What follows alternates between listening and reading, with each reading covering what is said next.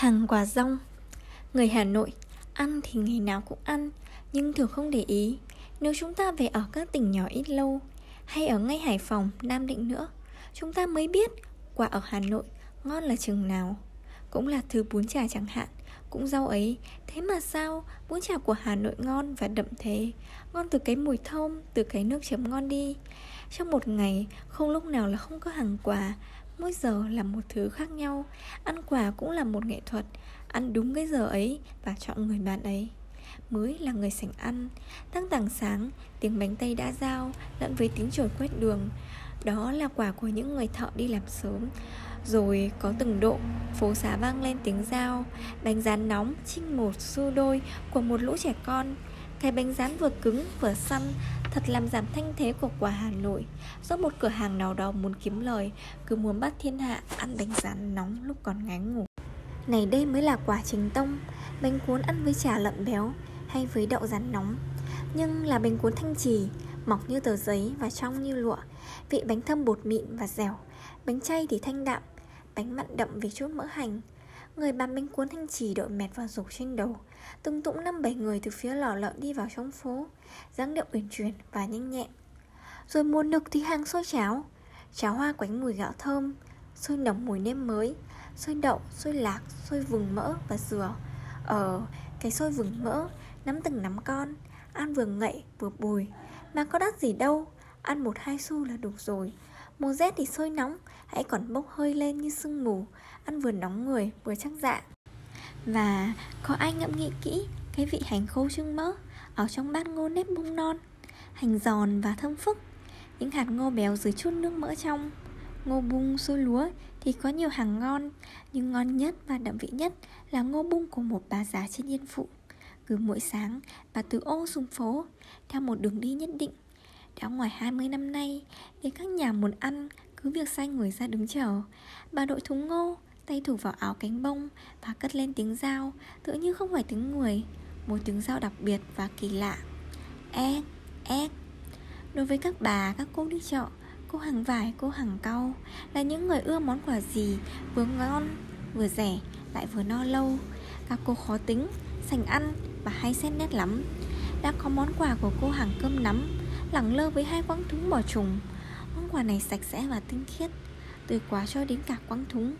Cả cô hàng tóc vấn gọn, áo nâu mới, quần xôi thâm. Cô hàng trông cũng ngon mắt như quả của cô vậy. Cơm nắm từng nắm dài, to nhỏ có. Nắm chênh chênh mẹt, phủ vải trắng tinh để che ruồi muỗi. Con dao cắt sáng như nước và lưỡi đường ngọt như đường phèn. Cơm cắt ra từng khoanh, cô hàng lại cẩn thận gọt bỏ lớp ngoài, rồi lại cắt ra từng miếng nhỏ, vuông cạnh và dài để bày trên đĩa. Cô muốn sơi với gì? Với chả mười nhẹ hay với giò lụa mịn màng? Các cô vừa ăn vừa nhai nhẹ nhẹ và thông thả hỏi han thân mật cô hàng. Cùng bạn làm ăn cả, một gánh nuôi chồng, nuôi con, đóng góp thì nhiều. Ồ, cũng là cái phận chứ biết làm thế nào. Đối với các bà ăn dở và thích của lạ miệng và độc nữa, đã có bà hàng tiết canh và lòng lợn. Một mâm đầy những bát tiết canh đỏ ối, ngoằn ngoèo sợi dừa trắng, điểm xanh mấy lá húng tươi. Thế mà họ ăn ngon lành, một lúc hai, ba bát, rồi đánh thêm một đĩa lòng vừa rồi, cổ hũ với chàng giòn. Ăn xong quẹt miệng đứng dậy, bước đi thành chậm chạp. Cùng một thứ quà nước và mặn như phở, Hà Nội còn có hàng mì và mằn thắn.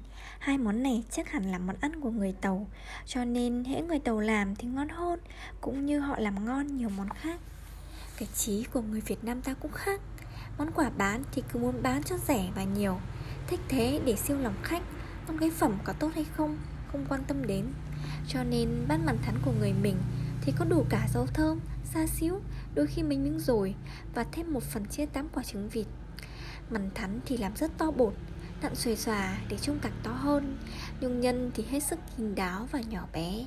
Vì được một tí thịt chỗ bạc nhạc, mua rẻ của các hàng thịt lậu ôi ở ngoại ô lúc chút hàng bán rẻ. Nước cũng rất nhiều nữa, dành lên như ao sau trận mưa, nhưng nhạt ví như nước bèo. Đây thế mà tất cả chỉ bán có năm xu, từng đắt hàng là phải. Thế mà không, người Hà Nội ăn quả sành nên khó mà lấy nhiều làm hoa mắt người ta được. Có lẽ người bán nghĩ rằng quả dao là sực tắc, hai thanh tre gõ vào với nhau như tiếng quốc đi của một gái về đêm. Mà sực tắc chính là hai tinh tàu thực đắc mà ra. Thực đắc là ăn được, cho nên quả chỉ cốt ăn được, không có gì ăn ngon. Vì thức quả này, tôi lại nhớ đến một câu chuyện nhiều ý nghĩa và có thể là một bài học hay cho người mình. Trong lúc mọi người bán hàng Việt Nam mỏi vai lê gánh khắp phố, muốn đốt chê vì tiếng gọi mà không bán được mấy, thì bỗng nhiên một hôm ở một phố ở Hà Nội nhỏ hẹp và đông đúc, nảy ra một chú khách bán hàng rất dở người. Chú ta cũng bán mì với mằn thắn, cũng với giá năm xu. Nhưng mì thì chỉ có mì không, và mằn thắn chỉ có mằn thắn trần, đủ mười lăm cái. Nhưng nước rất trong và rất ngọt. Mì thì đậm vị và dẻo, mằn thắn thì bột mềm, và mỗi cái nhân một con tôm. Ăn mãi vẫn ngon mà không thấy chán. Bác bán không cần gánh đi đâu, và cũng không cần gì bát. Ai muốn ăn thì đến hàng mà ăn, ai muốn mua đem bác lại mà mua, và người nhà mang về. Chứ một bậc thang ngắn bác cũng không chịu bước lên. Bác bán hàng cửa quyền như thế, người ta tuy tức vì cái làm bộ kiêu kỳ của bác, chê vì quà của bác đắt hơn quà của các hàng thường, nhưng người ta vẫn phải mua vì quà của bác ngon. Người mua ngày dần đông, một gánh bác bán không đủ, phải làm hai gánh, rồi ba, rồi bốn, rồi năm, sáu. Mỗi gánh bác phải thuê người bán, mỗi tháng công năm đồng. Những người này bèn nghĩ cách ăn bớt. Một lượng bát mì bác bán, cứ ba bó mì họ lại bóc một. Mười lăm cái mằn thắn họ bán có mười hai. Nhưng mặc lòng, hàng bác bán vẫn chạy. Mỗi gánh ít nhất bác cũng lãi ngày ba đồng. Sáu gánh bị chi mười tám, một tháng lãi năm trăm hơn. Sáu tháng sau khi bác ở Hải Phòng đặt chân lên Hà Nội, bác nghiễm nhiên trở nên một người giàu.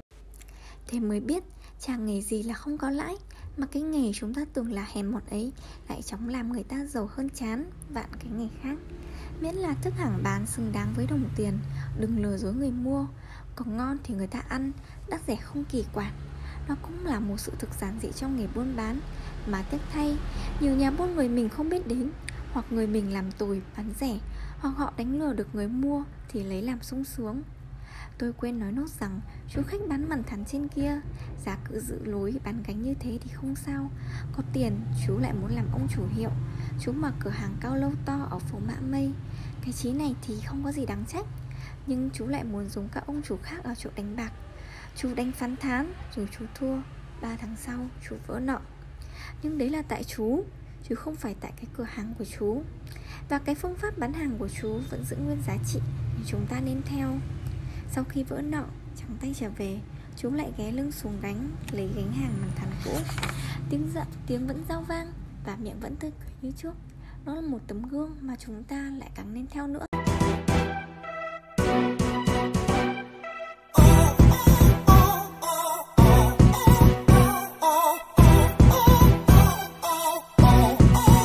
Một đời quang gánh trên vai lưng còn thôi xuôi ngược, đôi mưa ôm đáng thân cối nơi hè phố.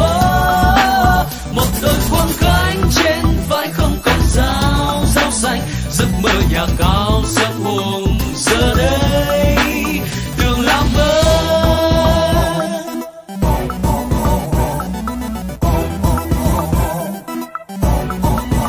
Cánh rau đôi đồng xanh và tươi, tính sao con người ngày chăm lo. Có khi mơ về khu vườn bao la, nhà mai lá lên tầng cao sáng.